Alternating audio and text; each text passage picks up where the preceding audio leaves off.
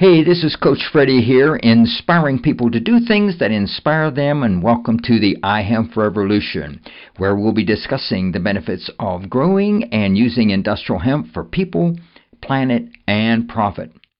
Conversations about the history, legalization, farming, harvesting, processing, building, manufacturing, investing, and how industrial hemp can benefit people's lives, heal the planet, and how it can be used to make thousands of products and boost the economy and business.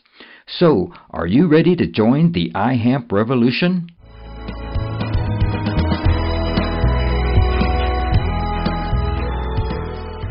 Hey, this is Coach Freddie with the iHemp Revolution Roadshow. I'm in Vermont right now, and I'm talking with the Lieutenant Governor David Zuckerman in Vermont.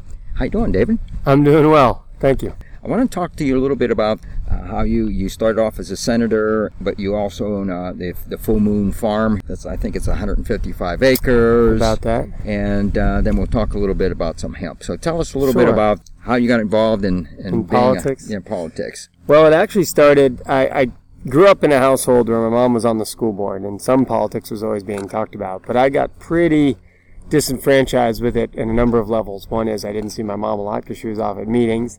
And secondly, um, as I went through high school and into college, I just sort of saw the corporate takeover of both major parties and was pretty cynical about the whole thing. So I was much more involved with uh, activism when I was in college. I came up to Vermont to go to UVM and got involved with environmental and social justice issues. And it turns out that at that time, uh, Bernie Sanders, back in 1992, was running for his reelection to Congress. And that's when I uh, met and heard about his efforts on issues as an independent congressman around social and economic justice. And uh, I became re um, in- acquainted and ultimately inspired that the political system wasn't entirely hopeless. And so I volunteered for him. And through that, I met a lot of local folks who were involved in local politics here in Vermont and with a group called the Progressive Coalition. And uh, a couple years later, after volunteering for some other campaigns, they asked me to run in 1994. I was finishing college and I ran for the House in Vermont and I lost by 59 votes. Okay. And then two years later in 96, I won. And I served for 14 years in the Vermont House, including four years as the chair of agriculture. And we did some work on hemp actually at that time. And then I, uh, my spouse and I were able to finally find this land to buy. We had been renting land to farm. And we bought this land in Hinesburg, which is outside of the district I represented. I left the pol- political arena for two years and a state senate seat opened up and I campaigned for and won that. I served in the Senate for four years and then last fall got elected lieutenant governor. Outstanding. Yeah. Right. So awesome. So tell us about the your uh, Full Moon Farm here. Well, I started the farm with just a couple acres, rented land in Burlington in a place called the Intervale, where they allowed you to rent land and rent equipment and see if you could produce food, see if you could sell food, and see if you decided at the end of the year if it was worth it. And uh, grew it to about 10 acres of production while I was there over about, uh, let's see, five, 10 years, five, eight years.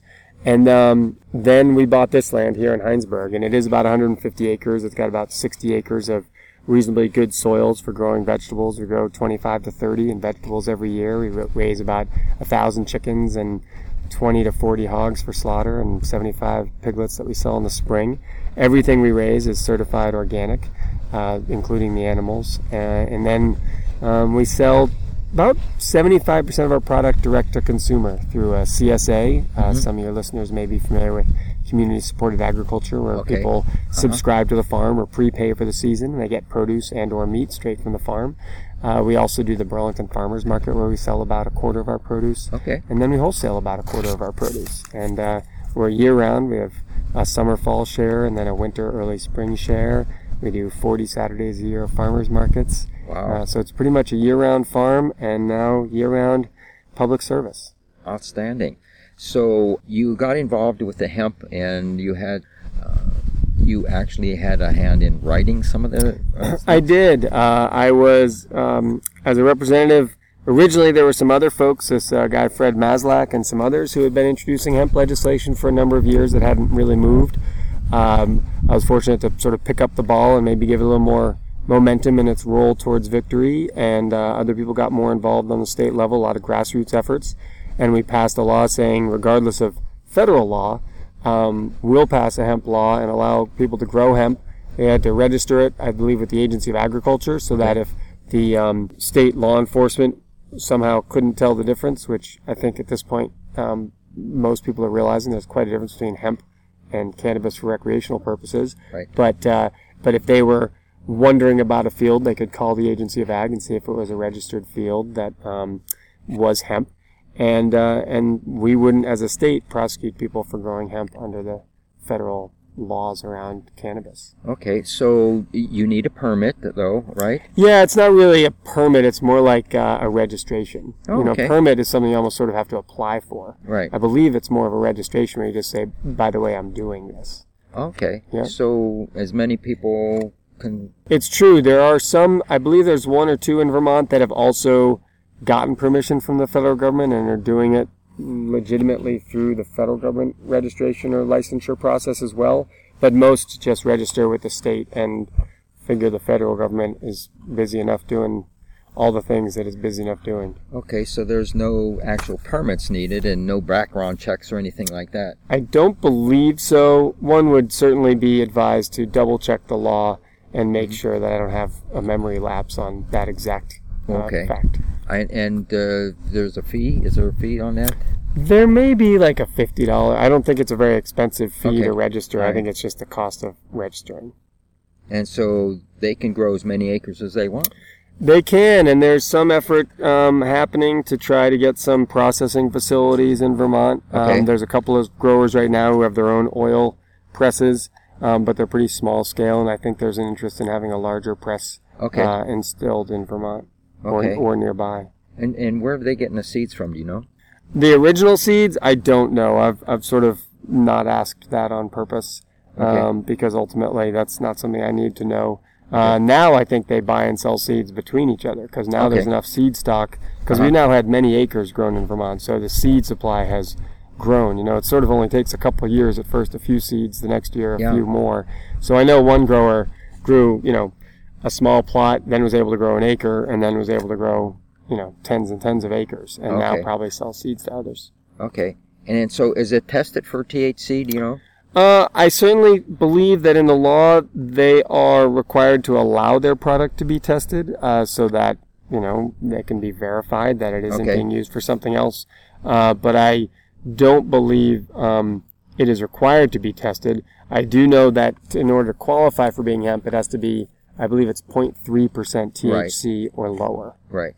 Right. Now, uh, so naturally they can sell their crop commercially. They do. I believe they mostly sell the seeds or the oil or the pressed meal Mm-hmm. that's left over from the oil. I'm not an expert in what they really do with it because Okay. I don't happen to produce it or buy it or sell it. Okay.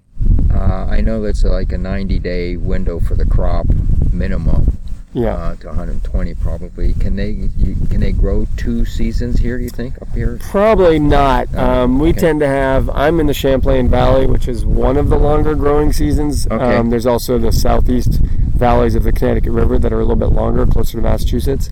But I basically, when I started farming, I figured May 15th was sort of a safe date to be past the frost. Okay. Um, now, most years it's actually earlier than that, as things seem to be getting a little warmer. Okay. Uh, and in the fall, the, the frost date is anywhere from September 20th to early October. Again, that's been moving more towards early October, but Okay. mid May, mid June, July, August, and September, you've only got four and a half months right there. So I don't think you'd Yeah. be growing two rounds. Right.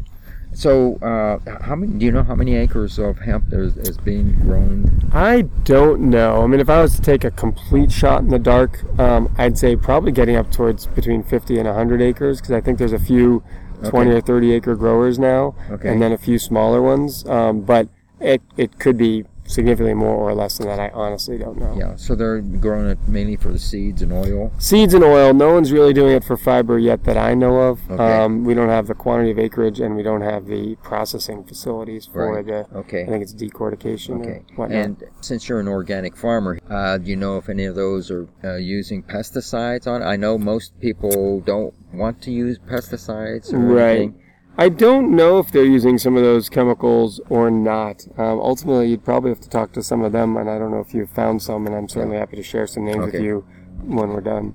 So, what's your plans? Are, are, do you plan in the future to plant plant some hemp? Um, it's certainly as much of a possibility as many other things right now. Um, just trying to keep all the balls juggling in the air as it is. Uh, growing 50 varieties of vegetables, raising and slaughtering a thousand chickens, raising and shipping off for slaughter, you know, 30, 40 pigs. Uh, my spouse has really severe Lyme disease, and she oh. juggles and carries a lot of water for us around here, given how busy I am with the, being lieutenant governor as well as running the farm. And so she does a lot of the running of the farm, and we have an 11 year old daughter. So adding a new crop and figuring out how to get it used and figuring out how to ship it off or harvest it right now is not in the cards. Who knows what's in the future? Okay, all right. I'm not averse to it. I certainly could be just as interested in doing it. I just, um, I've just got too many irons in the fire. Yeah, yeah. So, uh, what's your what's your plans in the future, in year, two years for your farm? Where do you see it going? I mean, you have a successful farm here. Yeah, I, I I don't really know. In some ways, um, I'd really like to have it mature a little bit more to where we have a couple of employees who really stick around year round and have more managerial roles okay. to really free up a little bit more of um, the opportunity for my spouse to get some rest first okay. and foremost, and uh, and maybe opportunities for me to do more as lieutenant governor or whatever office I'm in at the time. So right now, it's um, really trying to stabilize what we have. We've grown a lot over the years, yeah. both politically in my role as lieutenant governor now and the farm. And so just really honing what we have and making sure it's running well is, is the top priority. Awesome. So as far as being an organic farmer, what can you what message would you like to give people that are actually getting into the hemp industry since we well i certainly hope folks will be um, not just out to capitalize on any financial opportunity, but they'll also take in the environmental opportunities, whether it's growing hemp to try to um, take up phosphorus in some of the areas where soils have too much phosphorus. I know we have a lot of that here in Vermont from the um, high chemical fertilizer applications from the 50s okay. and 60s pushed by the federal government, but also um, what chemicals they are going to use and whether or not they can find a way to rotate crops to try to reduce pesticide use by moving crops to avoid pests and diseases rather than um, just growing the same crop over and over and over again. Right. Let's let's learn from the past that growing monocrops is not the best way to treat our soil and our earth uh, in the long run in terms of water quality as well. So I would say if, if you're going to get into hemp, there's probably great opportunity, but but try to be thinking of all the levels of importance. Fantastic. Alrighty, well, I want to thank you very much for being a guest on the iHemp Revolution. Well, uh, absolutely, David. it's my pleasure. And if yeah. anybody wants to reach me, uh, ltgov at vermont.gov, I believe is the website. If not, Google it. I'm a little tired at the moment. It's the end of the day. Um, and my farm is Full Moon Farm in Vermont. So if people want to reach me, they can find me through either of those two contacts. And, um, you know, ask further questions and we can have further discussions. All right. Well, thank you very much. Appreciate it.